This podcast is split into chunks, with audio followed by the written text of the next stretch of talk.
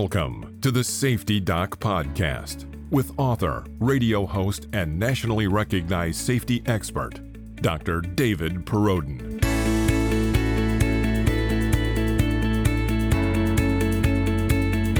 Join us each week as we discuss the best and most bizarre practices in safety preparation and crisis response. Follow Dr. Perrodin on Twitter at SafetyPhD. And remember, the truth will keep you safe.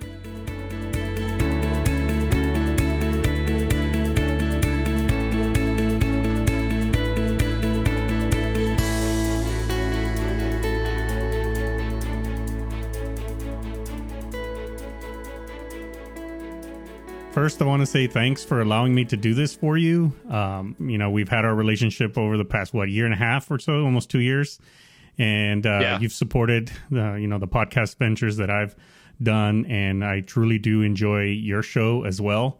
And so I really wanted to do something to give back to that, and uh, this is allowing me the opportunity to do that. So I, I appreciate it. And Hector, I appreciate uh, that you're assembling this show and just uh, you've helped me in the podcast community back when I was struggling with recording interviews literally on my phone uh, to help me with understanding the technology. And, and uh, I'm at 102 episodes, so I wouldn't be there without you. Thank you so much. You're very welcome. All right, so let's. Um, you know, you gave me a preview of the book, and I thought it was an amazing book. And what I would really like the audience to know is kind of how did you choose to become the safety doc? Like what what events in your childhood, adolescence, and maybe young adulthood, as you made the decision to move into getting an education, a higher level education, getting your PhD, what were the events that led to you deciding that safety was going to be your expertise? So I I replayed my childhood, and there really wasn't a significant um, catastrophic or sentinel event, um, which uh, put me on this course to safety. So I had a, a pretty typical childhood. Although um, once I was in high school, I had leadership roles. I had keys to our brand new indoor swim center. I was coaching basketball um, middle school basketball, so I had keys to the different gyms. So I always had leadership type roles. And leadership, I think, is synonymous with school safety, being a school safety expert. Uh, I moved into the the college uh, world, and and that's when I became trained as a firefighter. Took courses. I had an interest for a long time in firefighting. My grandfather was a fire chief, back in the 1940s and and would tell you know these these awesome stories. So it intrigued me, and I was a student of firefighting. Like I, I got every magazine, I read all of the books, I knew backdraft, you know, all of these these different um, you know terms and in the science, and it just it, it was enthralling to me. And learning the systems, this command system, how you communicate between different locations, and and back then, I mean, it was still um, pretty basic. You didn't have the GPS, the Garmin systems that all of the fire trucks have today, and the communication systems only went so far. Um, but that was that was really my first um, taste into being a a responder or being somebody who's contributing to the safety community.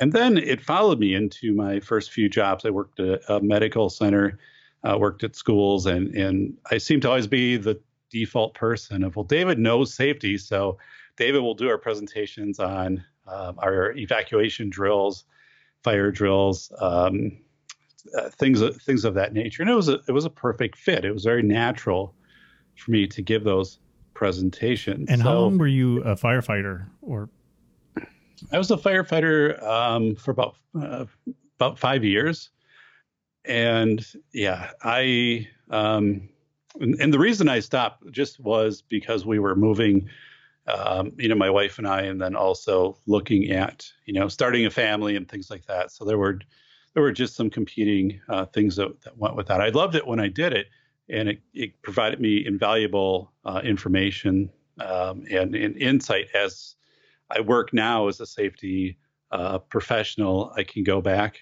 It, it was funny in October my youngest daughter and I went to the open house at the fire department, and they had their brand new engine, and they were showing it. And and I said to her, you know, back in the day, the dad fought fires. Like we didn't have all of the nifty pre-hooked, you know, hose couplings and, and the lights to tell you how much water was in the tank. You know, you had somebody look down and, and, and with a flashlight or put a stick in, you know, and here's how much is left. I said, so. uh you know, it was a little different back then, um, and just how how much the technologies emerged. But uh, and this was when but, in the uh, early '90s. Early '90s, okay. yeah, early, early '90s. So yeah, a lot of your apparatus, you know, would have been made in the 1970s. So, um, and I love the show Emergency, the TV show Emergency from the '70s. I binge watched that once in college, an entire weekend, like all of the episodes. So but yeah, I, I, felt a strong interest as um, as I moved into school administration. My role coupled with school safety as a director of student services, it's a, it's a pretty natural fit. And then also my responsibility to was was to ensure the safety of students with disabilities. So you have to think if you're evacuating a school for any reason, um, how do you make sure that students with disabilities uh, can safely participate in that? If they have medications, how are the medications making it out of the building um, to the evacuation site? So then, you know, I, I really started to increase my awareness of school safety, seeking out more training. Um, it, it, just became it, it, kind of became who I was. It was the default of David is David is the safety guy, and, and I embraced that. So that went you know well into the early um, you know 2000s for me. Mm-hmm. And so you seem like a very analytical person, especially throughout the episodes, the 100 plus episodes that you have now. So, uh, just to jump back a little bit into the the firefighter piece, did you find that you were looking into like fire science and things like that, like you know how how uh, what fuels a fire and things like that? You seem like the kind of guy that would kind of logically break down all the different pieces of what a fire would be, and then kind of learn about that. I did, and and I actually would always score the top in my class uh, with that because I I remember we we had a training and it was about arson. So they they set up a burn site, and I went back to it uh, later, and I just um, went through everything to to make sure that I fully understood the burn pattern, and it even came down to like needles on an adjacent pine tree of looking which way the needles would shift uh, due to heat, and then you know to kind of give you a direction of where the the fire source had started. But I subscribed to every magazine, uh, firefighter magazine that there was, and I would go through every article. And this was before the internet, um, so you're really getting your your information from there. But that, and then just understanding the apparatus and what everything was used for, and just talking and listening to people who had done this for years, and and soaking all of that in. But yeah, very um, very analytical. I would study fire hydrants, and I, even to this day, as I go through town or different communities, I mean, I know how much water pressure you can bring out of a hydrant that's red versus green versus yellow. And in Wisconsin winters, if you bring um, in my hometown in 1989, we had a huge fire downtown, uh, the biggest one ever in the community, and multiple fire departments responded, but um, they ran they almost ran dry with the water tower. So it's the middle of winter and there's a river nearby. You'd have to go down to the river and start cutting through and running water up from the river. So I'm trying to figure out as that was going on too. You know, this I, this was when I had an interest before I was a firefighter of how many trucks they'd have to pump this water up to the location. And um, you know, people don't understand too you can in wind in Wisconsin, if you pump too much water out of a water main, it can break, it can collapse. Especially like I live in the second oldest community in the state, so um, it, yeah, it is. It's very analytical, being able to quickly size things up. And people have said I've had a good skill for that. And actually, I, I do think any safety situation I can analyze rapidly and make a determination on the best course of action. So I think that's a gift that that I have. So do you think so um, in your childhood, I think you had mentioned that you were kind of an in-between kid. You you were not completely raised in the city and not completely raised on, on a farm. You kind of in between or you saw kind of the both best of both worlds. can you explain a little bit about how maybe that allowed you to analyze different situations even while you were growing up? Absolutely. So I was fortunate that I was a kid that still had the 30 mile roaming range uh, from home. And you know now we know that kids have a, a one mile range on average, or about 300 yards in any direction, and that's kind of it.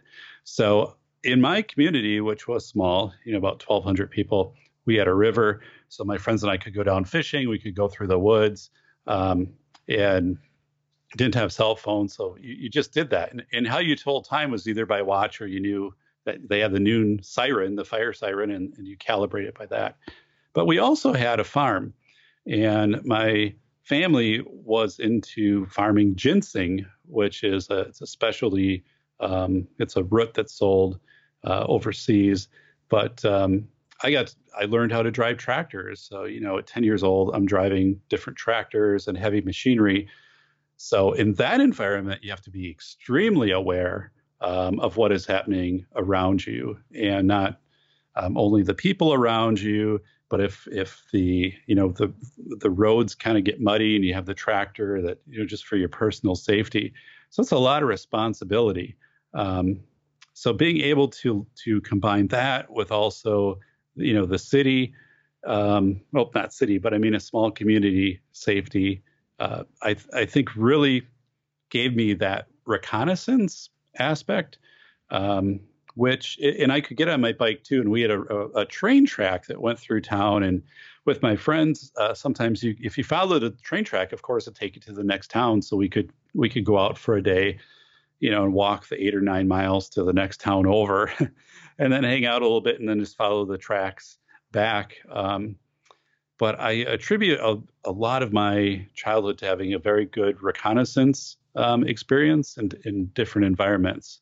Um, and, and, we know that exploration is a type of safety exercise. So as I'm going, and we have a swinging bridge that goes across the river, as, as you're you're always assessing kind of your risk on these because they all have risk and no one is supervising you. But um, those those experiences which we're losing today i mean i don't know if we're losing i think we've lost with uh, with children um, helped me to hone my situational awareness skills. Yeah i think um, as a parent i constantly struggle with allowing my girls to explore you know beyond my comfort zone uh, and even though that's still a very very small comfort zone that I have. And when I was a kid, you know, we would travel, like you said, you know, eight, 10 miles a day back and forth, you know, to different areas of the city. And, you know, we'd be back before sundown and everything was good and get up the next day and on to it. And nowadays it seems so scary to, to allow our kids to do that. And, and the world is different. I, I don't know if it's different in that we're more aware of things that are going on or you know there's just more bad people in it. But but you're right. It, the exploration of our kids is significantly di- diminished their situational awareness because they're not able to do that reconnaissance like we used to do when we were younger. Yeah. And and i talked about that in my uh, PBS presentation of just how important reconnaissance is, and if we can restore that to school safety, we we've done a lot. But no one is is going there. We're just getting smaller and smaller in that roam zone. So let's take it then. So you you mentioned uh, briefly that you became a school administrator. So was this before or after or during the time that you went to college? I guess your bachelor degree years. Yeah. So um, I went to college and I had a bachelor's degree in communicative disorders and a master's degree in speech language and uh, practiced as a speech language pathologist in a medical center for a few years and then went to the schools for a few years and then uh, became a school administrator in 2002 and held a school administrative role till 2014 when I accepted a fellowship at UW Madison to go full time into my PhD and study high stakes um, decision making in military healthcare and education. And then after that, things uh, changed because I, I, really took on the consultant role because I was being asked to consult in districts, expert um, witness work for legal firms. And that's where life kind of took me and teaching more at the post secondary level. I've, I've been a professor Um, since 2013, have instructed over 100 courses in school, superintendent legal issues, super um, or special education, law, inclusion, things like that. So, um, so yeah, I, I, had that, but I also worked at the Wisconsin School for the Blind, um, and and this was recent. I mean, I, I just retired, um, so that experience was about four and a half years, and talk about sharpening um, your ability to identify accessible systems for safety. How do you teach safety to someone who's blind and has autism? Right. Uh, but you do, like you can teach, you know, intruder drills and fire drills and things like that. So once I was able to interface too with that population, um, both adults and um, students, it allowed me to see um, how first most systems aren't accessible and how to also make them accessible. And if I could make them accessible there, I could probably make them accessible anywhere to anybody. And that was a huge plus professionally for me um, to have that opportunity to work with people who were blind. Yeah. And so you mentioned um, that you got your master's in speech language. Yeah. yeah, I did. And then I went back and uh, got another master's degree in Superior in um, educational uh, administration as well. So okay. Am, and so yeah. I want to maybe go into the the speech language. And you were working as a speech language pathologist there for a while. Is that right? I was, yeah, about four years between uh, medical sector and then schools. So, for the people yeah. that don't know kind of what a speech language pathologist is, can you just kind of quickly explain what that is? And and and I'm going somewhere with that, so I just want to I want people to know okay. kind of what we're talking about with SLP. So on the med on the medical side, um, a speech language pathologist will typically work um, with either articulation, which is sound production, um, or else uh, cognitive. You know, work with memory work with swallowing dysphagia. Um, and then also in so speech language in the medical sector will yeah work on articulation, work on cognition if somebody's had a, a stroke um, or traumatic brain, brain injury, and also swallowing. Those are the big three areas. In schools, it's mostly articulation and language, expressive language. So the words that you're using to communicate, receptive language, the words that you're understanding. Um, so yeah, both of those settings that I, I, I had worked in, and I enjoyed you know both. But the school community, then you're also part of so many different school activities that are going on, and I, I, really enjoyed, you know, working with the different professions. And so you worked with uh, school age kids as well as adults when you were doing uh, SLP, speech language pathology. Yeah, um, I you know worked with people um, who were 100 years old and and you know uh, children who just turned age three. Okay. Yeah, great. Okay, because uh, this is kind of you know, this is just me kind of putting pieces of the puzzle together for you know how someone becomes a safety expert or you know who becomes the safety doc. So if you look at your choice, your career choice there, or at least your scholastic choice there, uh, you're looking at communication, which is which is one of the fundamental principles of of safety, right? You have to be able to communicate kind of rules and principles and things like that. And then during a crisis, communication is key, right? As you've mentioned in your book, and and we'll get to that in a little bit. But it's interesting that you chose a profession that deconstructs how we communicate you know in in speech language pathologists you're breaking right. down you know how they're pronouncing the enunciation the the if they have barriers to getting the words out or constructing the words in a way that people can't interpret them and make sense of them you actually help them get unstuck through those pieces so i mean if you think about it you're really de- deconstructing the ability to communicate and then trying to help that person reconstruct a way to do that so I, I, don't know if you were aware of that or or if that was a conscious decision for you to kind of move into that realm. I, I hadn't thought about it that way. Um, I did think about it in the linguistics way. Um, James Fitzgerald of the FBI used linguistics to determine that Ted Kaczynski was the Unabomber. So he studied um, the, the different samples of writing that he had. And linguistics is very closely associated with speech language. Um, so, but yeah, I, I, hadn't thought about it with the with deconstructing, and I believe you know that that's an accurate assessment. And then also the the fundamental um, need to make sure that your message is being uh, clearly communicated and then understood, and that you have a check for understanding.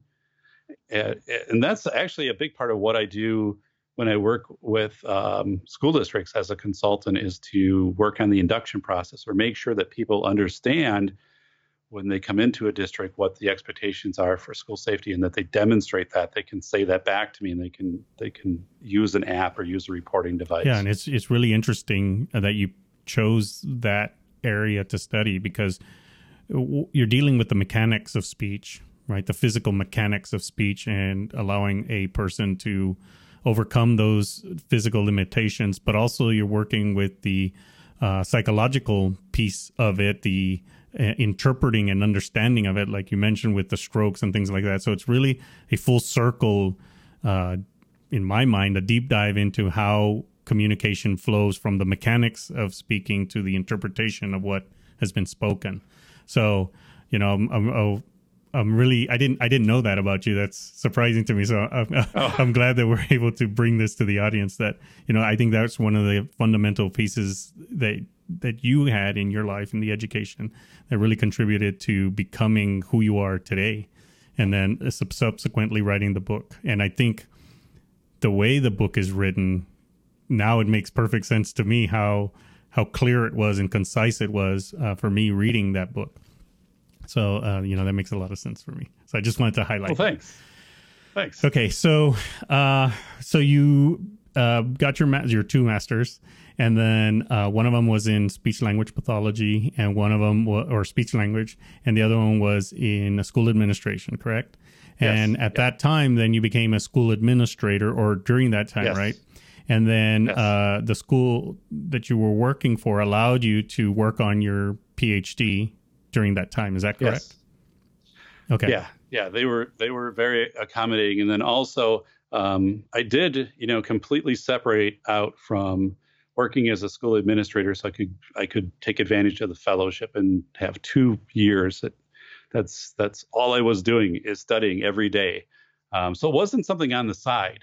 It was just that was my my life when I picked up my PhD or in my PhD out of Madison. And we also knew um, as a family then um, I probably wouldn't be returning to school administration because after I, I, obtained the PhD, it was either going to be a university role or to expand out the consulting that I was doing. So, um, yeah, but yeah, for two years though, it was it was full time. You know, uh, up in the morning and just in in books and research and meeting with people and and phone conferences and um, and I'm glad that I did that. I, am I'm, I'm glad that I chose that route, even though it was a a little nervous at the time because you never know how the landscape changes in school safety and you're giving up an administrative position to fully devote your time into becoming an expert into something else, but it worked out really well. So, what is the technical focus term that that you did your PhD on?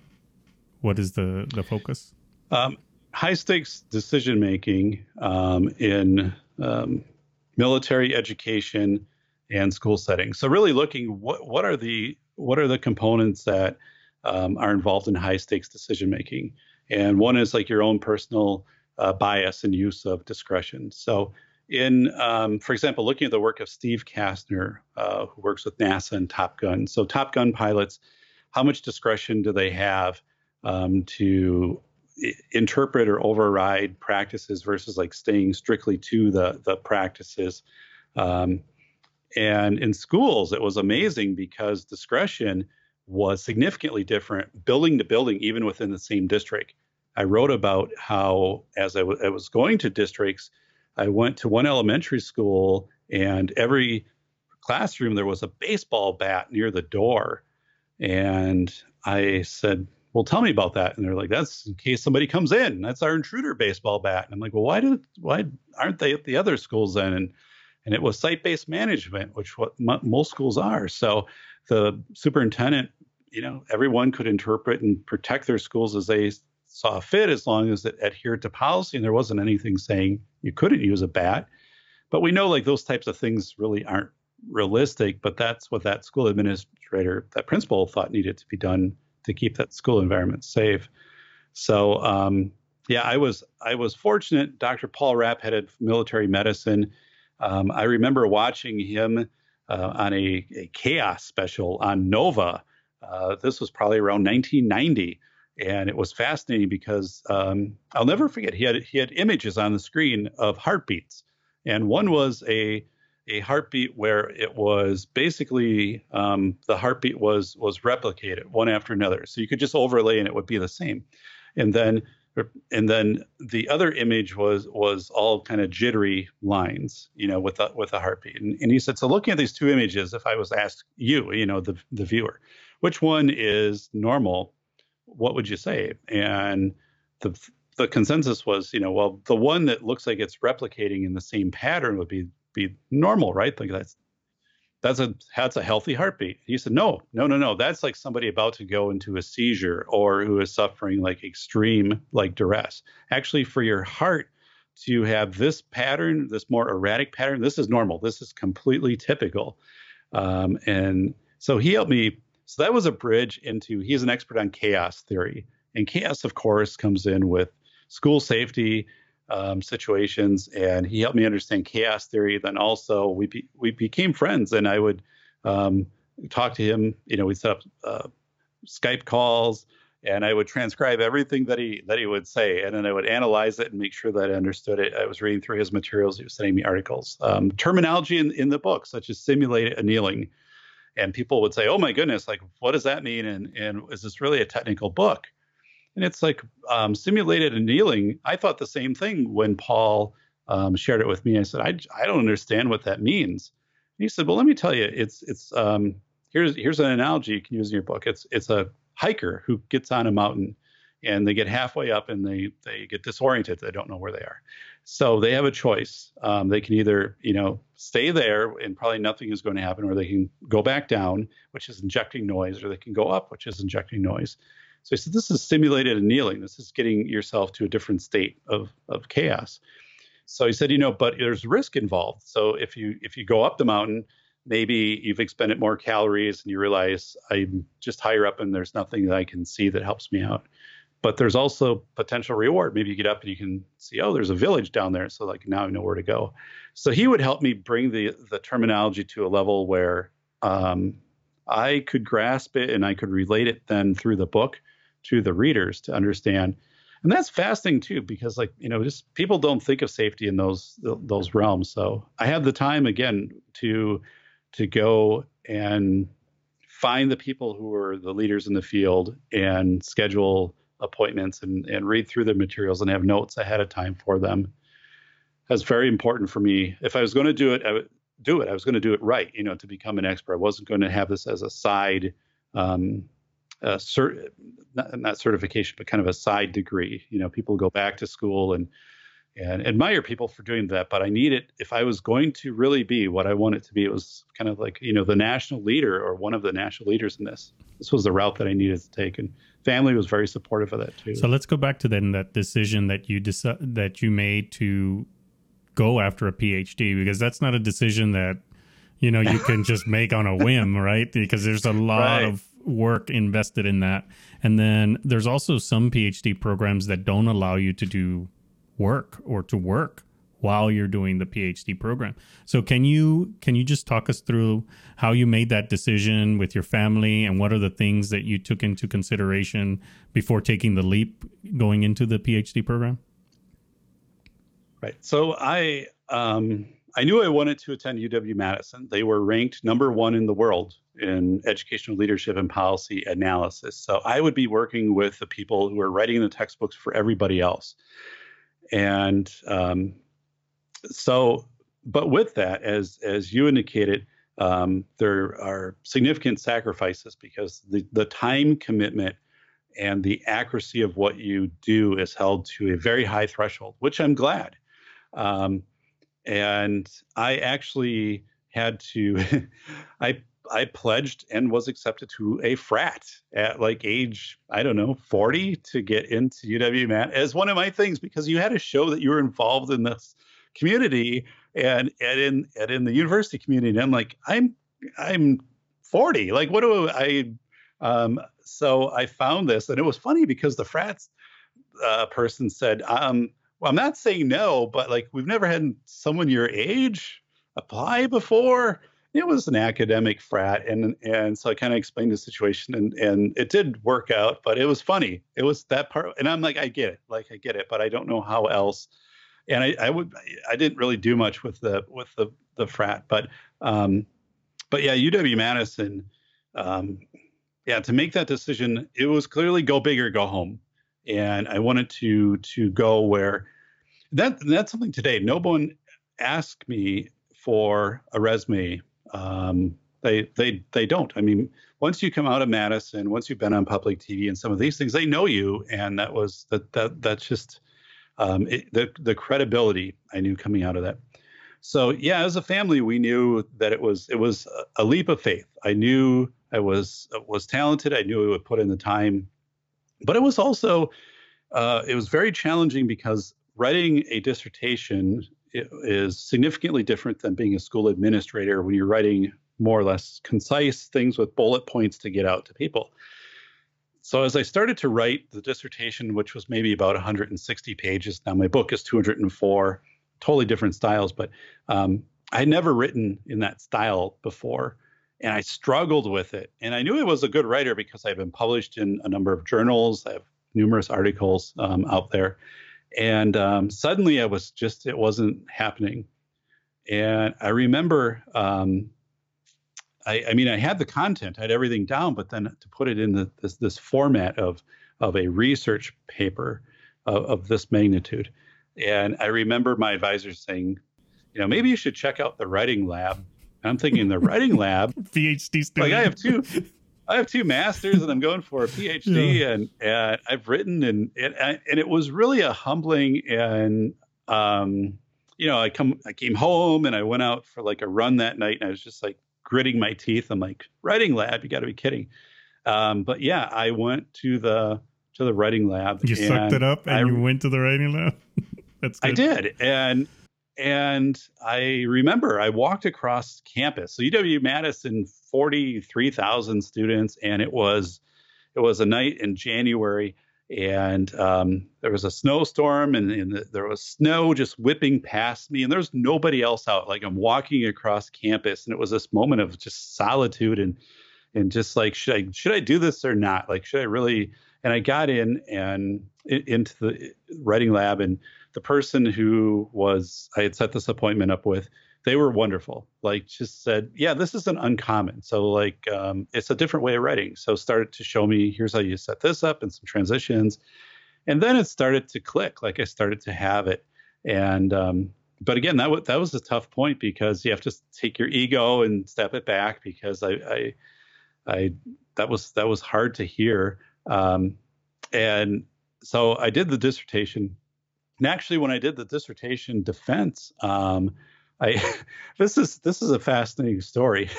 so you can bring somebody with you, and my priest came along with me. Now he's a good friend, but he also so and he brings in typically for a dissertation. So you have four or five professors in the room, and then you are you are giving your presentation of your findings after like two years of intense research, and um, they either pass it or they don't. So, you know, he my my priest is there. Some thinking he's a good guy. Plus, like, so I've got I've got the spiritual angle working for me, the good energy in this room, and uh, and within you know ten minutes, like um, they shut my presentation down and they said, nope, like this. Um, you know, we will we'll let you know what, what you have to change, and and that was it. And that was supposed to be like a two hour process, and I was just stunned. I I was just completely stunned, and and I said to to my friend, um, you know, the priest who was there, I said, I afterwards, I'm like, I didn't think you'd have to administer the last rites to me. I didn't expect to come in here and get get pummeled. I mean, and what I did is I I made two mistakes, learning mistakes. One is um, there had been a school shooting the day before, and I decided I was going to incorporate that into my presentation to kind of give examples to make it real. Like this is, and that was a mistake because it wasn't part of the study. It really had no place being in there. And the second one was um, I didn't go deep enough into theories. Like I really wrote well about what I was doing, but I didn't get into the theories. And I remember meeting with my advisor afterwards, and he said, because he, he he thought it would it would go much better than it did, but I was glad actually that it went the way that it did. Um, because he met afterwards and he said, Well, the committee was also thinking you could just call some of these people who are ex- experts in the field of, of situational awareness um, in distributed learning. I mean, they're out there, they're at universities. So just get a hold of them, tell them what you're doing. And instead of quoting them in a paper from five years ago, like get them on the phone and quote them right now with some of your stuff. And I did that. Like I tracked these people down and they were more than willing to share information and give some reflection. And then I came back and and it went smooth. Then it was all together and I understood. And that's something that's I'm glad it went that way because now when I do research and as I as I became an expert witness, I know to anchor everything down into um, the existing existing data, multiple data points, research, and also get on the phone and call these people. I mean, you think they're unreachable. Um, Danny Woodburn wrote the foreword for my book, and Danny Woodburn is for people that don't know. Uh, one, he, he's he's a, tr- a, tremendous actor. He played Mickey Abbott in Seinfeld. People might remember him from there, and so many, um, you know, other other media appearances. But he's also an advocate for people with disabilities and spends the, you know, splits his time between those two, um, you know, aspects. So he, I mean, he became a friend of mine at, at a conference, and we built up a friendship. And it it was also where I could speak and kind of bounce ideas off of him he's done you know much for inclusion we talked about with disabilities accessibility he sees it from a different world in hollywood but he's also seeing some of the same things like yeah i remember like casting calls where you know there weren't any elevators you might be on a second floor of a building and things like this and accessibility and also being excluded from things and in the book the theme uh, one of the themes too is if you have a disability or special need you could be excluded from safety uh, to some to some level. So Danny and I had a, a, good partnership that built, and it was all, you know, to you know, you get to know someone, and then you know them on a first name basis. You can call them, and um, but I had I have so many people that I can just pick up the phone and call. And before I went to UW Madison, I would have only learned about these people through their research. Like I would have followed them or read their articles, and you don't realize they're actual people. And it's it's it's funny we're talking about this. Somebody um, saw my latest PBS presentation, which you know, and and they sent me an email on a weekend and said from Florida and said, um, "Is is there any way I can talk to you because I I do some school safety in a district down here?" And I said, "Yeah, yeah, like you know." And I actually said, "I've got time, like right now. Like you can call me now or whatever, and like here's the number." So the person calls, and the first thing they said is, "I can't believe like I'm actually talking with you." I can't believe this. Like I've seen your stuff. I've seen, yeah. I I'm just like, so we had this, you know, kind of minute, and I'm like, and then I realized I was that was that was me, you know, a while sure. ago, and by me sharing with this person because they they were talking about how they wanted to introduce learning objectives into their district, I was passing forward what had been passed forward to me by the generosity of Dr. Paul Rapp uh, Steve Kastner, you know, NASA Top Gun, um, and and so many people who contributed into my books and into my podcast, James Sibley, Bart, Barta, things like that. So, um, so I realized, yeah, at that moment, it was um, it it I had become what other people had become to me in helping me elevate to this level in school safety. Really amazing, really amazing story. Yeah, and so just to kind of wrap up this segment here, uh, just so people know, so what was your thesis for your dissertation? What, what, what was it that you were defending? So, so the actual thesis um, was comparing um, elementary schools in multiple school districts in Wisconsin on how the principals determined um, how school safety would be interpreted and implemented in their settings. So when I talk about you know military healthcare and education, that was strong in the lit review. So I spent a lot of time there. But the actual thesis was comparing how administrators use discretion. Um, and yeah, what key what what factors into that bias, experience on the job? Um, was there any tendency if you were a male versus a female? Um, you know, if it was a, a, large urban district versus rural, rural, and things like that. So Um, and were you required to postulate a hypothesis or no? I was, and I uh, the hypothesis was that in a larger um, district, so one was in a larger district, this um, that school safety would be much more formalized, and principals would you'd have inter-rater reliability. So uh, if you have eight elementary schools, each principal would largely be, be doing the same thing, and then um, also the longer that you were on the job, um, that you would be more closely adhered to the, the policy, that you wouldn't be um, introducing a lot of your own discretion on interpreting it. And actually, both of those were false. Like they didn't prove, they didn't prove out. Um, what actually happened was if you, the principals, um, it didn't matter if they were in an urban district or rural, they were very different one from another on how they interpreted policy and experience um, didn't play into it either. If you had been there, um, you know, 15 years versus had you had you been there two years, it seemed they were more.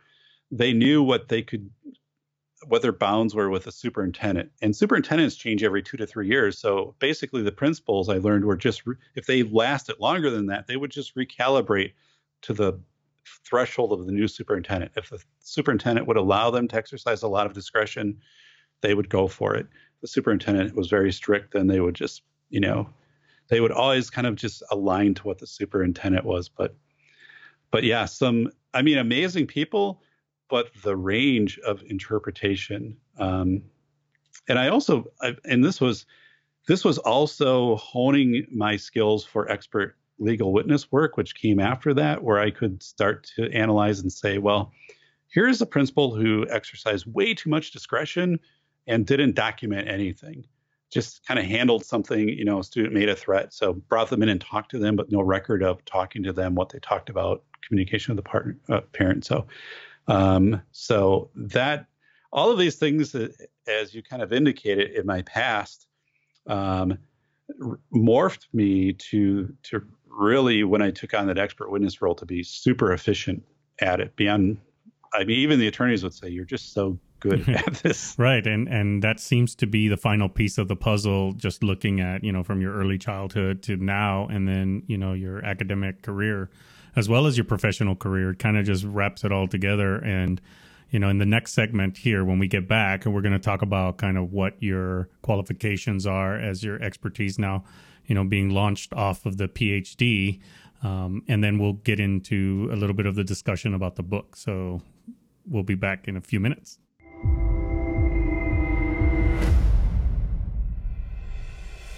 A must read for parents, teachers, and taxpayers. Dr. David Perrodin has written the most honest book about the $3 billion school safety industrial complex. Attorney James Sibley proclaims a brave demonstration of speaking truth to power. School of Errors rips the lid off the billion dollar school safety industry. Using real world examples of successful responses in desperate situations, David contrasts the expensive window dressings pitched to panic parents with the inexpensive and effective approaches proven to actually work. Read this book before you let your school waste another precious dollar on meaningless safety theater. Buy the international bestseller School of Errors Rethinking School Safety in America now at Barnes Noble or Amazon. Let's give the audience um, a little bit of background about your expertise. You know, we walked them through kind of your childhood, adolescence, um, the beginning of your school career, uh, your education, your academic career, and now you've obtained obtained your PhD. And so, once you've obtained your PhD, I'm sure you started getting calls for, you know, taking advantage of your expertise and and some of the things that you've done um, outside of your your, your school admi- school administration career and outside of your academic career, what are some of the other things that you've done, you know, to help in this area? Yeah, absolutely. So um, the PhD, definitely the credential set and being out of UW Madison um, is recognized, and and but when I it was uh, May 22nd, 2013. So it was while I was in the midst of, of obtaining my PhD. um, I did a presentation on public television, schools, um, school security in America, and and safety preparedness. Um, and I did that following the December 2012 uh, Sandy Hook school massacre.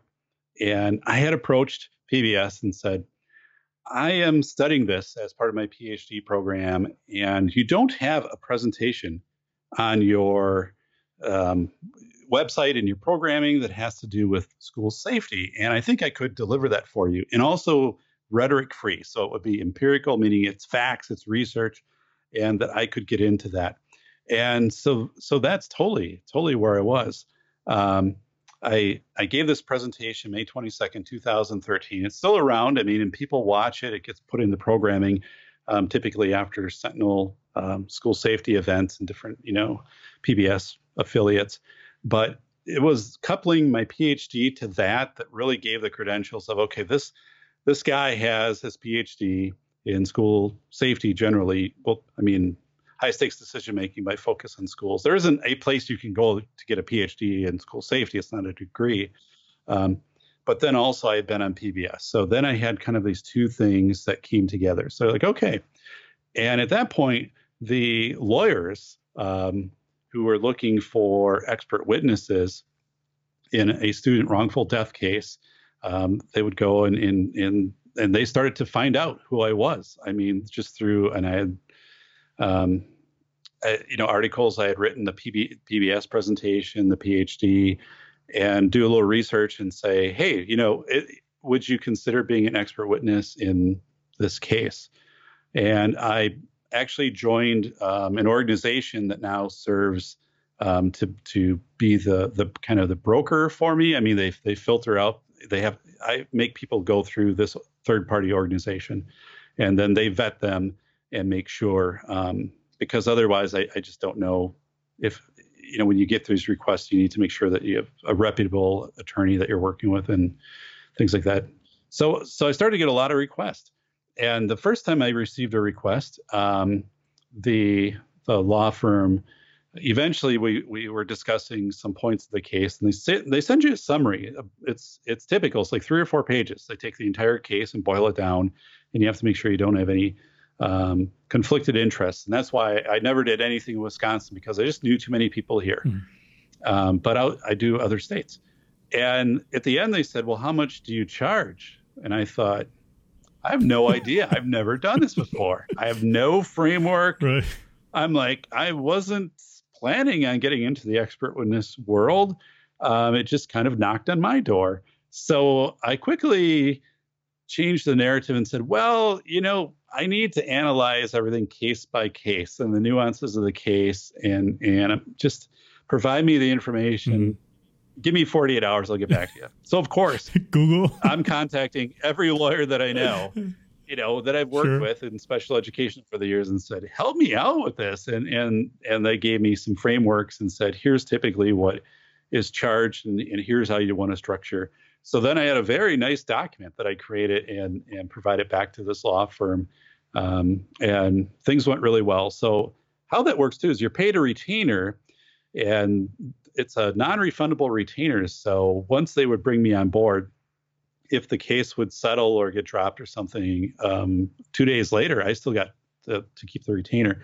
And then you you always you once the retainer would be gone, you would ask for another like five hours and they would have to pay me in advance and you work up to five hours. So it's one of it's a misconception too. People always think when you're an expert witness that you get a a cut of the final settlement and that's not accurate.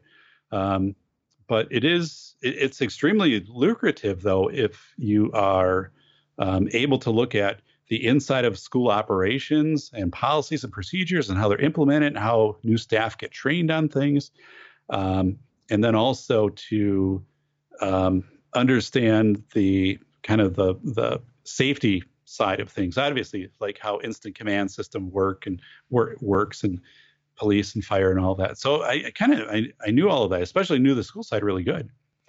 So um, I could also th- this actually happened with one of the the law firms working with me. So they'll ask one, do you think this is a case that our approach um, and, and, we would have different Skype meetings and things like that. Do you, do you think the approach is appropriate that we're taking? And I'd be be honest and say, you know, either yes or no, or here's how I change it. And sometimes if they they didn't like what I said, okay, fine, here's your, we'll pay you out and we'll go somebody right. else. And I was always ethical sure. about it too.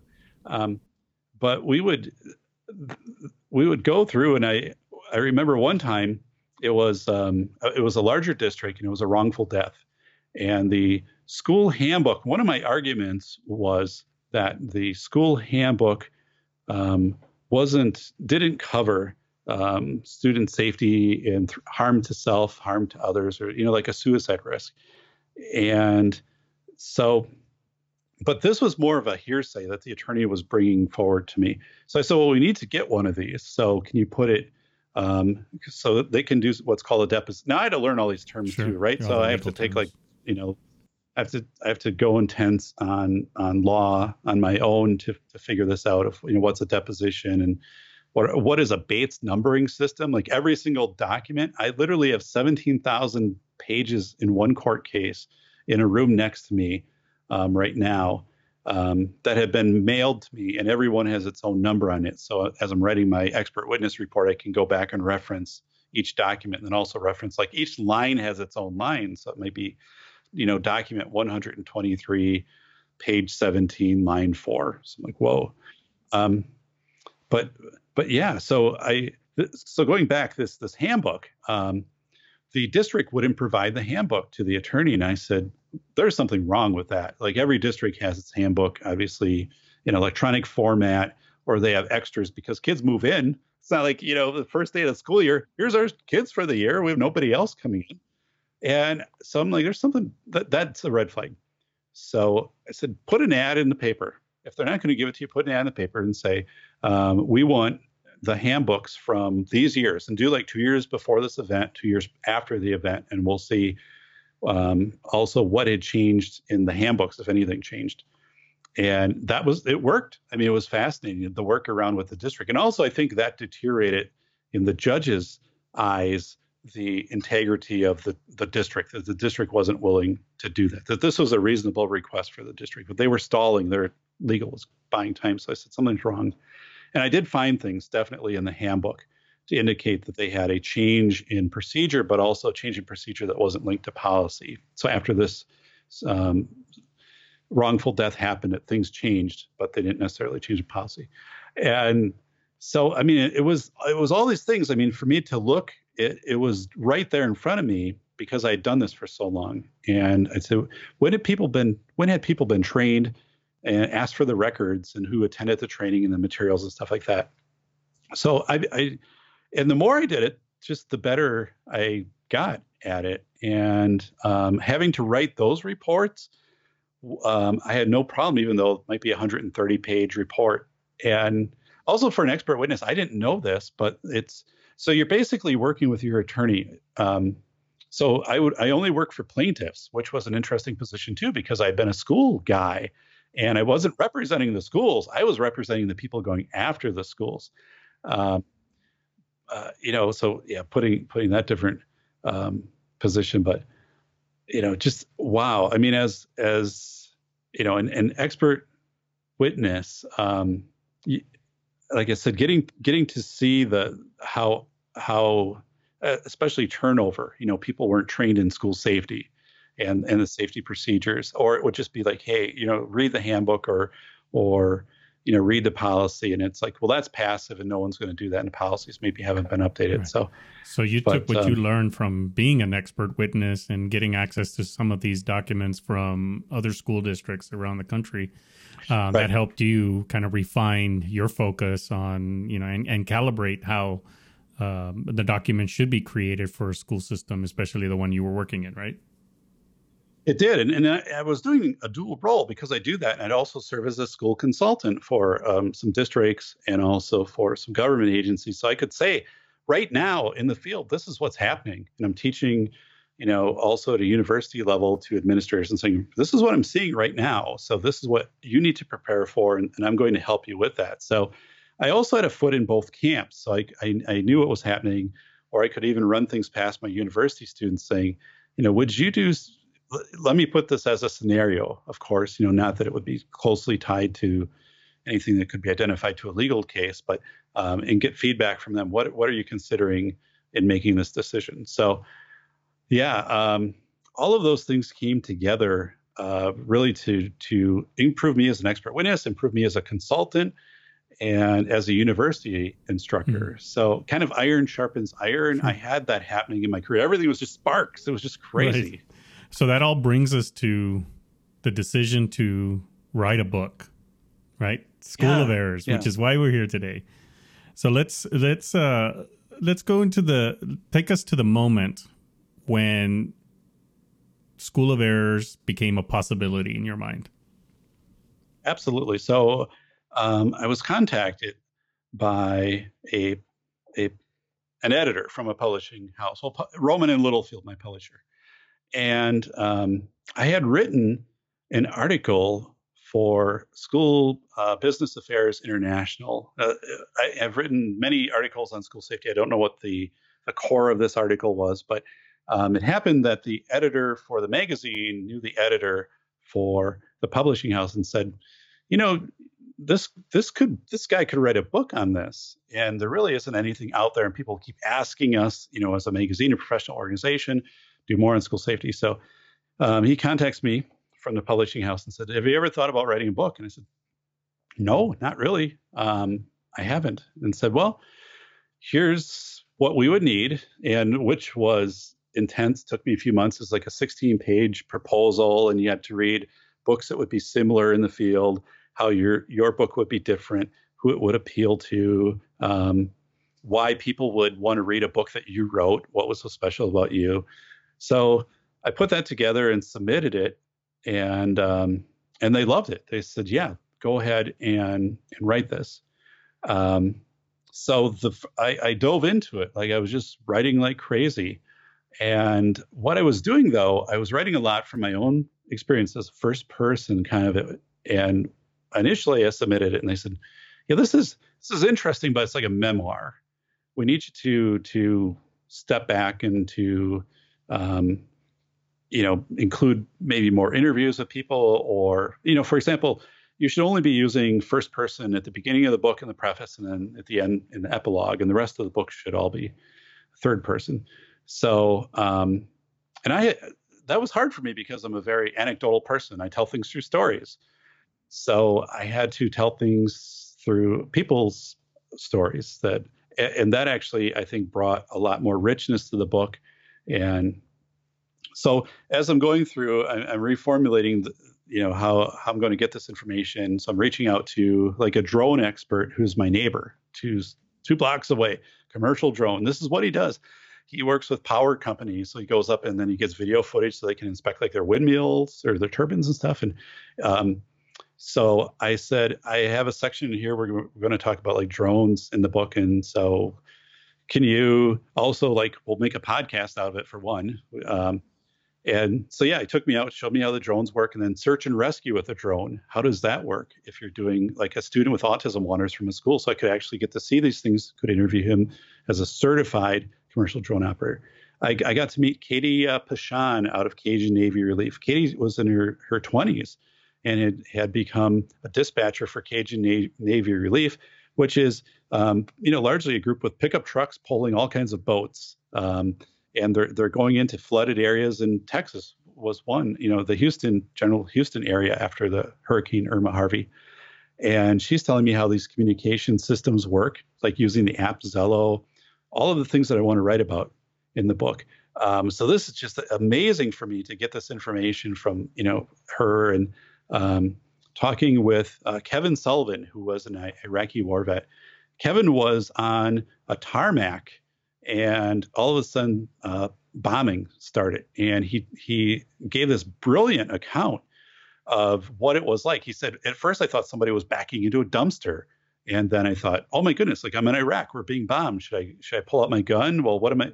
What can I do? Uh, where do I need to go? Like I need to go back to my plane, but what are we going to do we can't go down the runway. And so he just runs through this whole series of chaos. So I, I, was getting great information from people. Like they were they were sharing this, Dr. Paul Rapp and um, I Paul Varian, who who'd been in communications for like 40 years, done communications at Super Bowl stuff like this. So had all this information coming in, and then I needed to figure out how to put it together.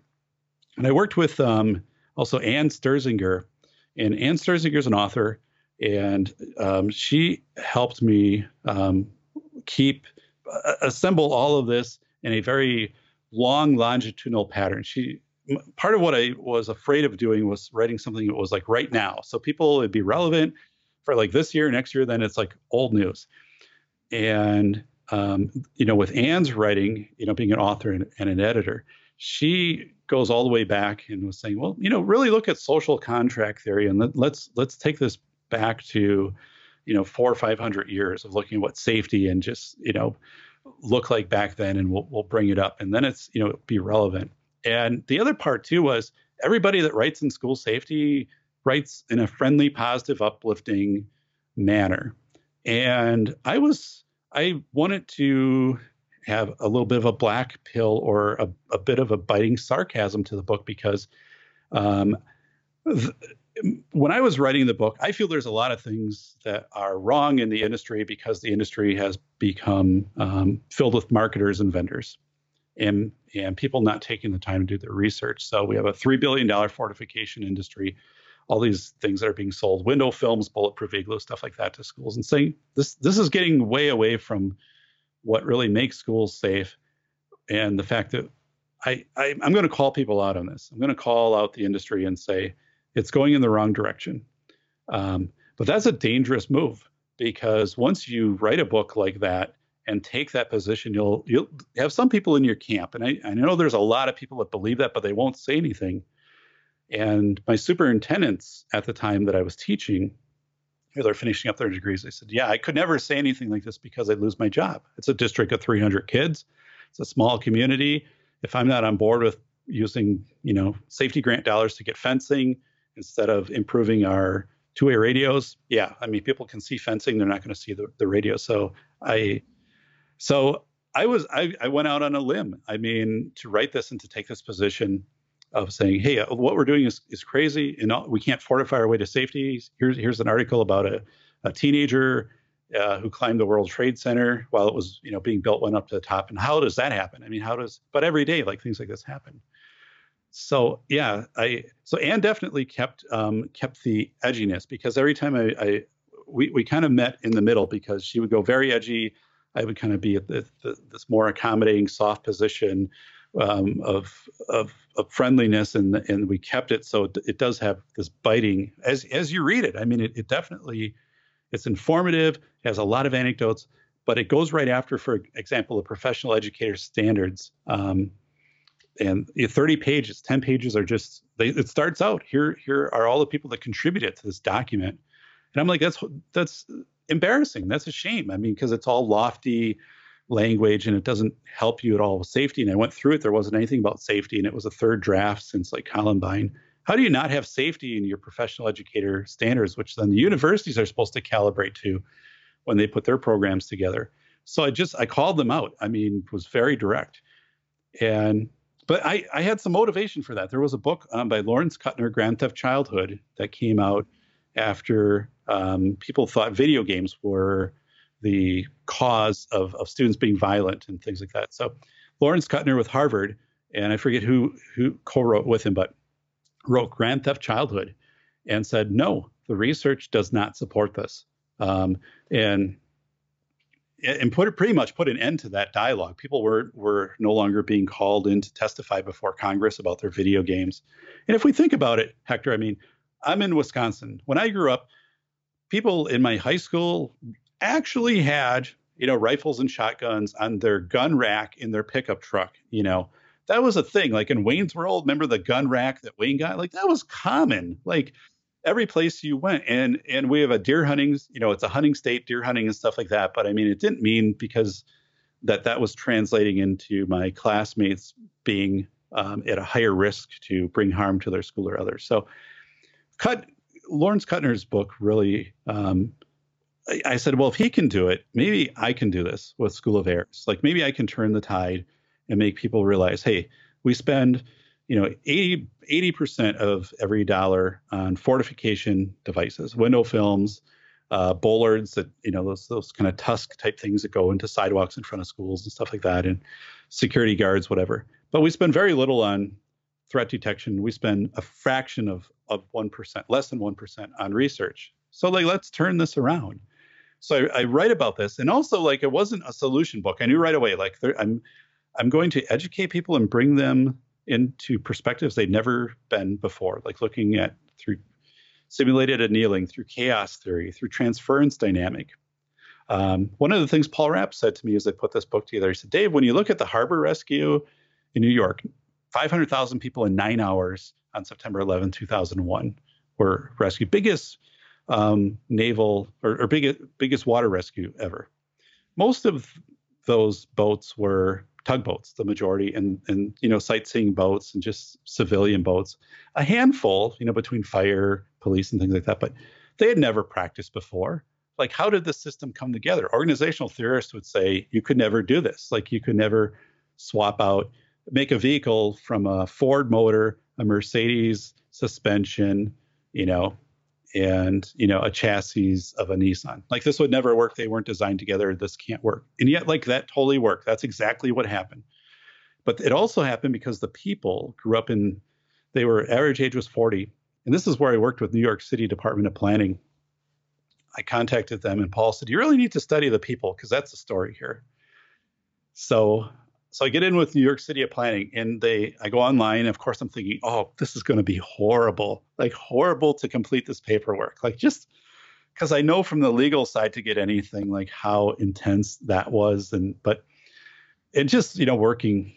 You're thinking a big city, a lot of bureaucracy. And this was getting access to some information about 9/11. This, yes, yes, right, yeah, yep, yeah. Um, so I, I approached um, the Department of Planning and I said, I, I need these documents. And also, like, I had images that I had found online and they were credited back to the city. But I said, I don't know where these were sourced out of, if they were part of an article or presentation. So they assigned me. So I put in this request and then they said, um, we'll get back to you within, I don't know, like three weeks. But within like a week, they got back to me. And there was one person assigned to me. Her name was Yvette and uh, she was incredible. And you know, the whole purpose of the book, they have to to understand why they're working with you, and then they send you like a legal agreement that you're, you know, getting information for the book and the research. Provided me everything that I needed, and Yvette would track down this one image, and literally, I'm out with my family on a Friday night, and we're grocery shopping. It's eight o'clock. Okay, it's eight o'clock, and my phone rings, and I'm like, okay, so, you know, I'm answering it and it's Yvette. And she said, I found the image. I found the lower Manhattan image. It isn't this document from whatever, whatever, in this. Like I have it in a JPEG, like high resolution. I'll send it to you. And then um, I'll get like a letter to go with it from our law, you know, folks of saying that you have permission to use it. I'm like, oh my God, wow, like thank you so much. But they, I mean, everybody was so, I think I, I, there was almost this vesting like they they really were genuine about wanting to help me and wanting to make sure that i had the right information. So unbelievable experience there and, and i go back and, and i start looking at the, at the population. So you know average person age 40 worked in um, finance you know the, the typical the majority of the people rescued from lower manhattan. So Paul, uh, Dr. Rapp said, well, look, look at the U.S. from 1980 to 85 when these people are growing up, like their formative years. What was happening? Because that's how we perceive things down the road. The transference dynamic, how you're raised, is is how you perceive things. Um, so, uh, a couple things. One is, um, and this was amazing. So this is in, in the book in in quite a bit of detail. You know, much more detail, and we'll get into. it. Very fascinating to read this though. Um, so 1980 to 85, um, you know, kind of my generation too, as, as, as I was growing up. But we had uh, Ronald Reagan as president, so very much portraying the Soviet Union as the enemies. And and this was on CNN all the time. We had the Strategic Defense Initiative, which was Star Wars, where you could have um, satellites use laser beams to shoot missiles out of the sky. We had the launch of the space shuttle, our first space shuttle. Um, the Soviets had their only space shuttle. Um, and it it was um, Rocky Four was in theaters. So you know Rocky against Drago, the protagonist of Western values versus the antagonist. Songs, Sting. Um, I hope the Russians tell their children too. Nena, 99 Red Balloons, about NATO um, encroachment and things like that. So it was thick. Like everybody growing up believed that the Soviets were the enemies, but by doing that, they believed the government would protect them.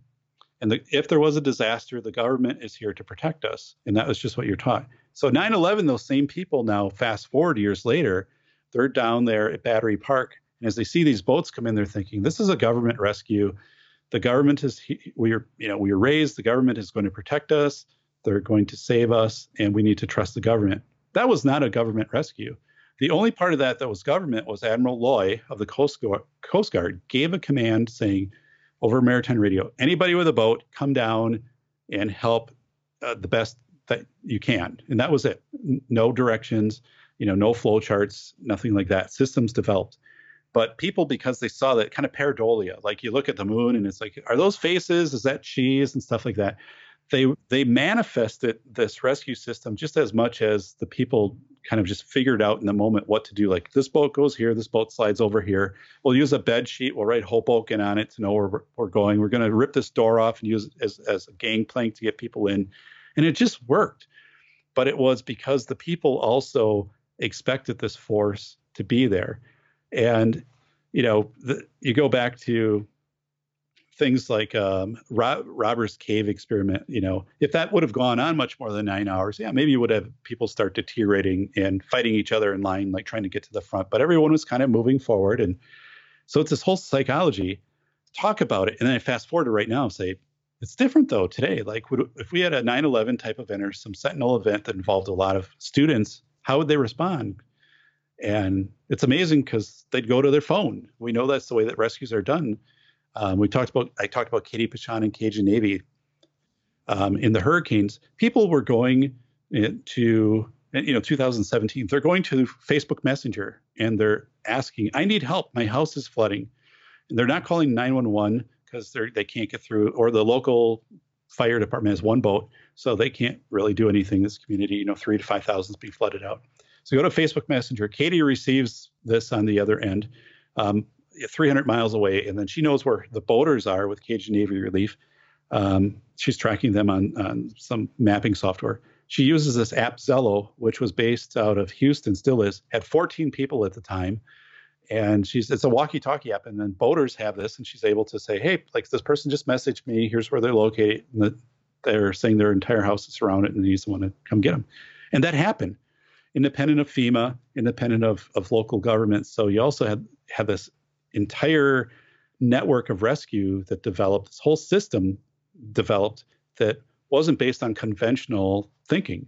Like we wouldn't think that you do this. Um, so that's also where schools have to have this this deep look of how do you in interface with um, agencies which might be civilian rescue forces because I think we're going to see more of that. And we, we're so focused on intruders too what if there's a tornado? What if there's a blackout? What if there's a solar flare that takes out some of the satellites on electrical? I mean, we've got to be able to think on our feet for all of these things or flash floods hit your community and so that's where the book gets in with with so many stories to kind of bring this out and one of the things too is when, once you get done with with the book um, i think it equips you for understanding yourself and i'll say that because there's something in there called torus theory, T O R U S. Torus theory um, states, and, and I'm pretty liberal with my interpretation of it, but torus theory states basically that um, every day is similar to the past. We can kind of expect that, that, you know, we get up and pour a bowl of cereal and drive to work, and, and you're going to have fluctuations, you know, traffic be a little different, stuff like that, but it's kind of similar. That's your torus, that's what you get used to. And you have to recognize, though, when you're exiting your torus and going into chaos. So on 9/11, um, that was definitely a moment of of chaos. You know, for me, I was in a car accident in January, um, a serious car accident. I know, I realized the moment that was unfolding, I was going to go from my torus into chaos, um, and then um, so if you can recognize that you're going into chaos, you can just psychologically handle it a lot better. There are many studies that that just say if you tell people ahead of time what to probably expect. Like this is this is what would happen if there's an intruder, a tornado, if we lose power, if there's a lockdown for an extended amount of time. This is what you're probably going to expect. People handle that really well. But if if you don't take that step in school safety, it, it it's hard because people are in chaos and it's uncomfortable. They don't they don't realize they're in in chaos. They don't know how to process through it, like simulated annealing, like I like I said with the mountain. Simulated annealing on 9/11 is I might take this boat to get off of Lower Manhattan to get to Hoboken, but I don't live in Hoboken. I live 50 miles away. But from if I get to Hoboken, maybe someone can give me a ride to this point, or I can take a bus, or I can get a hold of someone that can meet me at whatever. So all these little ways, and, we do this if our airline gets tra- canceled. So you get canceled, and then okay, I, I, can get on a Greyhound bus, or I can take like some connecting flight. So it's it's this, but um, but yeah, people aren't aware of of this this uh, space between their their torus and chaos. And I think that's where reconnaissance. When I was growing up, you understood when you approach that much more readily. Um, and and I'm arguing strongly in the book that we return to that. Yeah, and uh, one of the things that did jump out at me is how you uh, interplay situ- situational awareness and the techniques learned through becoming situational situationally aware, and how when you're in a moment of chaos, how that skill of being situational situational aware uh, really helps the calm factor, right? So if you can kind of stabilize yourself in that chaos, be comfortable in that chaos as best as you can be, then you can start formulating decisions to try to get yourself out of that situation or at least protect you from whatever's going on as best you can. Yeah, you're you're right on, Hector. Because um, once you recognize you're in chaos, then you can start to function in chaos. But when people don't recognize they're in chaos, they try to return to the torus. And a way a way to describe this is, uh, uh, you know, 100 years ago, movie theaters, um, a number of movie theater fires. So um, people watching the movie, a fire would break out. They would they would try to go out the same way that they came in, you know, through the lobby and all of that. And um, but there might be doors at their left and right that they could have just gone out. And people try to go to self similar, what they're aware of, instead of thinking, okay, this is chaos. What is the shortest way out? It's like, no, what was the same way that I came in to get out? So it said that part. And again, you know, I've personally been there. Um, if you can recognize that you're entering chaos, and once you're in chaos, and then and stabilize yourself to a new torus or your new normal, I guess, um, as fast as you can, it, it really is is psychologically healing and, and, empowering to do that. It can be liberating once you're in torus. As Paul Rapp said, um, Chesty Puller, um, I believe, received many um, military awards in his career, but he's quoted as saying, "Well, we're surrounded. That makes things easier." And you know, is is kind of true. I mean, once you get into highly chaotic situations, it can simplify things out. But this isn't the way that schools work, though, right? Because schools will give you a three ring binder and they'll try to have you memorize if there is an intruder, you have to do these 17 steps and things like that. So you get you force people to be linear, but in chaos, you need to be very nonlinear and very fluid in perceiving your environment, your situational awareness, and what's changing second by second and what's available to me as best options. And we're taking that away from people when we do what we're doing right now of of scripting all of this stuff right. out. It's really a bad it's a bad way to do it. and things. and that I think that's compounded by the fact that as parents that safe radius has shrunk down so much. So uh, you kind of mentioned in the book that the kids are not naturally getting into some of those chaotic events through their exploration, uh, because as parents we're trying to minimize. I think as parents, we're trying to keep them in that torus 100% of the time as much as possible because that's what we know and that's the safety ring around their, you know, the radius around them. Um, and you know, when you and I were growing up and we explored the boundaries, we we constantly pushed the boundaries and it was almost in a sense trying to find that chaotic event because we were just keep pushing and keep pushing and in certain situations, we found ourselves in chaotic events, and that allowed us to kind of adapt to those situations. But now, as parents, especially me as a parent, and I, I speak for myself, but I'm sure others are in the same boat. Is you know we try to put the put this protective cloak around our kids, and when a situation happens where they're going to be thrown into a chaos, it's it's almost to the opposite end of what they're being what they are in their torus, and they cannot stabilize or get comfortable in that situation. Right. And so that compounded with the fact that schools are trying to create this cookie cutter way of this is how you handle this type of event. And I think you mentioned in your book also like for tornado drills, you know, we don't go and create fans and, you know, throw debris everywhere to simulate a tornado we basically have to adapt to the situation. Uh, you give general guidelines, general rules, and then you know you follow these general guidelines and rules. But in some cases, you're going to have to you know go away from those. Uh, but in for the school shooter, and you know I've done some of those in, in the awareness podcast, and just looking at how you know the planning or the lack of planning has gone into that. You know, even recently for some of the schools, you know, we're not teaching them, you know, to be adaptive in that way and um, you know in some cases utilize technology to be adaptive. But like you mentioned if technology goes away which happened in 9-11 the, the cell phone system kind of you know got inundated with calls and it kind of basically shut down. But yet people from our generation which was mostly our generation if not older you know they figured out a way to get out of that uh, safely because it was 500,000 people in nine hours. You know, it is by far the largest boat evacuation in history. Second, or the second one coming in was Dunkirk, I believe, right in right. World War II. Uh, yes. And that was 339 ish thousand people. And that was done over like nine days or something like that. Yeah. And so, yeah. you know, that, and, and to my understanding, there was nobody hurt in 9 11 in the evacuation process, or there were very little incidents of report and no right. deaths, which in my mind, in that type of situation, we're under attack. You know, there could have been stampedes, you know, people, you know, pushing each other to get onto these boats to get off the island um, because of the panic that was happening at that time. But instead, you see pictures of people helping helping el- elderly folk, you know, giving them the right of way, before them right. and and things like that. And that leads to your transference dynamic that you were talking about. So uh, you know i think it's a compounding piece of, or it's a how do i explain this?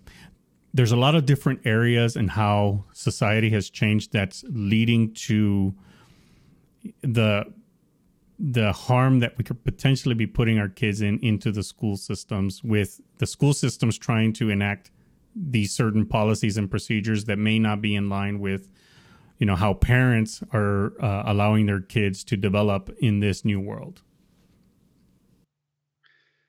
Yeah and I, I agree with everything that you that you said hector and, and something that has uh, you know come on the scene with schools um, are these virtual reality field trips. So you know when we talk about transference dynamic um, you know, there are districts now who are saying you can't go to DC or New York or any of these places because, uh, or not districts, but you know, parents are saying we don't want our eighth grader to go there; it's too dangerous. So we'll swap out the virtual reality field trip in the gymnasium. Well, a couple problems with that. One is um, you you now are conveying the message to your child: the world is dangerous, and we can't safely equip you, even with adult chaperones during daytime in these you know sites which have been you know interface with tourists and, and kids for years. Like we can't even we can't do that. We can't keep you safe. So you're this is the transference that they're getting. World is is dangerous. Um, I've got to to limit my own reconnaissance um, as much as possible and stay very close to my my torus and my roam zone. Um, the other part is is positionality, right?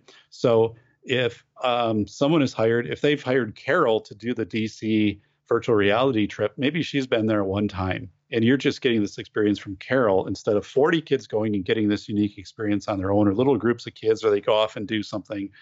Um, you know, in in one area they branch off and and just in stuff that people that are interacting with that day, things that they're seeing, stuff that they can touch, feel, it's all gone.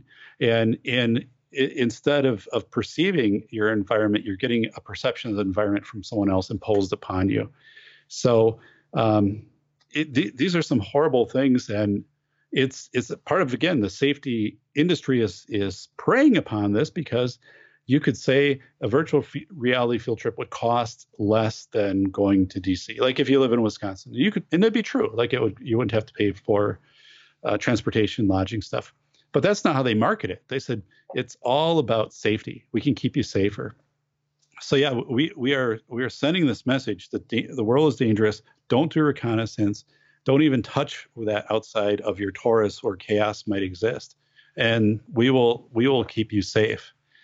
So what that looks like down the road when we actually do have a Sentinel event, I I don't know. Thank you for tuning in to the Safety Doc podcast with the nation's leading safety expert, Dr. David Perrodin. Author, radio show host, university instructor, researcher, expert witness, and consultant. Powerful testimonials. Dr. Perrodin has a strong reputation as the go to safety consultant, and he was still able to exceed our expectations. When we went looking for an expert in the field of crisis preparedness and prevention, David was the single person we pursued. Not easy stepping into the touchier subjects of life, but Dr. David pulls it off. Take a listen. Now, back to Dr. David Perrodin and the Safety Doc podcast. So, as we wrap up, Doc, a couple questions as we bring this episode to a close. Who's the target audience for the book? One is, um, I, I think it has general appeal to everybody, but if you're a parent, obviously you need to read this book because uh, you need to understand the, the deterioration of the roam zone of reconnaissance of what that is doing to your child. And it's probably, you won't realize it until you're reading through this and, and start to benchmark back to your own life and say, yeah, like when I was growing up, I was able to do these things, or my, my grandparents and stuff like that. And, um, you know, certainly educators, because with educators, it is the one book where they can hold it up when they're alone in their room and say, thank you, I'm not alone. Like, book, you and I are aligned together. Um, and it is I, I, find this a lot. I found this after I presented on public television. Uh, people would came up to me from the audience afterwards and said, "I I feel exactly the same way that that we we've you know kind of gone over the top with hyper realistic drills and some of these other things in school safety and want to bring back sensibility and more situational awareness. How do I do it?" And I'm like, the book will help you understand the narratives of how to introduce things. Just like you said, why would you do an in, intruder drill It might be hyper or, or a tornado drill with um, you know putting pellets or gravel into a fan to, to make it realistic well you wouldn't like you, you would talk about how to do this and, and practice it um, and it's this whole thing of learning objectives introducing learning objectives so i'm really into that um, but yeah that's that's the takeaway. You know, it's going to be parents, and we have 55 million students attending school every day, so that's a huge group of parents. And also, parents need to the questions. Um, if my child's in a portable building, we have thousands of those. Virtually no regulations. It's the lowest bidder, um, so they don't have the same security systems. If they're preschool community sites in my own district right here, I, I spoke with the superintendent a few weeks ago as they're elevating their safety, and that's an area they're focusing in on um, how to make sure that they're informing their community preschool sites if there is, uh, you know, some type of emergency at a district that all of the buildings are aware of it. Um, so these these are things that people just don't think. Of. What about online classes? Students taking courses all online or part online, half in the school. Well, what if they miss the day that you have your intruder or fire drills because those are days they're home? So helping people, uh, parents think about that, educators think about that, and I think taxpayers have a vested interest in this because we cannot sustain a system where we're spending three billion. I argue it could be up to five billion a year, and it's escalating on things that just aren't making us safer. We have the same frequency of shooting, and we still have Parkland, Santa Fe, uh, STEM shooting. These type of things are happening, so um, it's not effective. So if we're, it's going to get to a point, get to be a point where you're going to really start to erode the money going into academic uh, areas of education for fortif- and it's going to be going to fortification instead meaning the kids aren't just they're not going to receive the level of you know reading mathematics language arts all that that they should and that's happening i mean districts are having to make that choice so it's it's that whole call but you know to, to everybody for awareness but again if if people have read the book, I've read the book, and I, I I'm always I read it cover to cover. I, I I'm excited when I read it. I think it helps every single person that reads it um, understand again that self similarity and also be skeptical and the right questions to ask about what's happening in my environment, any safe any situation that I'm in, whether I'm in a workplace, you know, or whether yeah I, I'm with my kids at some activity or they have some school safety drills. What are some questions that I can ask? And if you're a parent with a student with a disability, so we have about 8 million students um, in the U- US. You need to read this book um, because there is a trend right now for students with disabilities to be exempted from safety drills. And um, I have an article that will be in Kappan, a Phi Delta Kappan Journal. They're featuring this. An article I wrote later this this year will be in one of the um, issues. Um, I talked with Attorney James Sibley. He was on my podcast. But this is this is happening. Parents will call me and say they had a drill today, an intruder drill, and my child, my child with autism came home and I didn't, he didn't say anything about it. We got a notice from the school said, Hey, we're just doing a follow up email to everybody. There was an intruder drill today. So if your child has any questions, so they go to their child. This actually happened, and parents um, went to their child and said, Tell me about the drill. And child said, um, What? I just went into the library. I watched a movie and nothing else happened at school today. So they approached the school and said, you have to include my child in safety drills. I mean, what if anything happen or also lifelong? What if he's 22, 25 and something happens? He needs to be able to understand if a fire alarm sounds or understand who to ask for help or things, you know, interacting with police.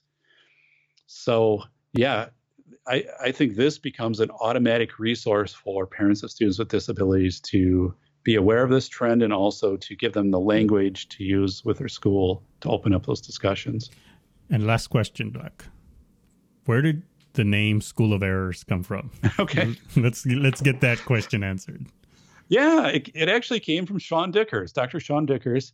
Um, it, it was one of my member checks for the book, and I, Lessons of Lower Manhattan was the original title, uh, working title, right up until the end. And the publisher said, the thing with lessons of lower manhattan it's it's too regional right? It's manhattan. So if someone's in california or florida and it kind of sounds a little bit like a novel right? Lessons of lower manhattan.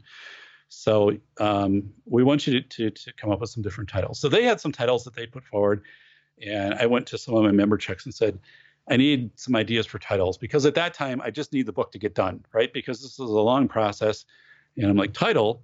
Um, so school of errors Sean Dickers said, well, this is, uh, why not this? It's a playoff of Shakespeare's Comedy of Errors, which Comedy of Errors talks about people who know better but are, are making ridiculous decisions. And, and it is, it has, um, you know, this comedic feel to it. And he's like, you know, this is kind of, we know better in school safety and we're still making these crazy decisions. So School of Errors, rethinking school safety in America. So um, had that and put it forward and the publisher, they ran it by some test markets and said, yep, this this is great. Like this, people um, will, will will identify this, and and also it plays really well off of kind of that that second step with Shakespeare, and yeah, so that's how that's how School of Errors uh, came to be. It's supposed to be lessons of Lower Manhattan, and there still is uh, there are a few threads in there where you can see the strong ties um, of Manhattan because there's so much influence of of 9/11 in Lower Manhattan, you know, throughout the book. And with that, we'll close. Uh, Doc, thanks again for allowing me to do this with you. And uh, good luck on the book. And anybody listening, uh, as a parent, I've learned so many things from reading just the draft that uh, the doc sent me. And uh, I, they were not just lessons about school safety and safety in general, but also lessons that you can take, you know, in your personal lives as a parent. And so, get the book. It's it should be out now. And where can they get the book, Doc?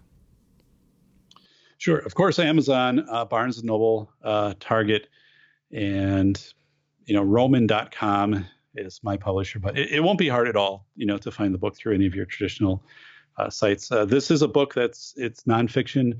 It's received a lot of attention from libraries, and it also has strong international sales, um, which just means that you know I, I think it's it, you're going to see this in, in, also a lot of your local libraries and um, universities are, are picking up this book too. So um, yeah, but you'll have no problem. Amazon or, or Barnes and Noble, your place of choice, uh, you'll, you'll, be able to and get. as always, the show notes should have the links to the books. So go there for a quick and easy way to get access to those books. Thanks again, and uh, we'll talk to you soon. Appreciate it. Thank you so much, Hector.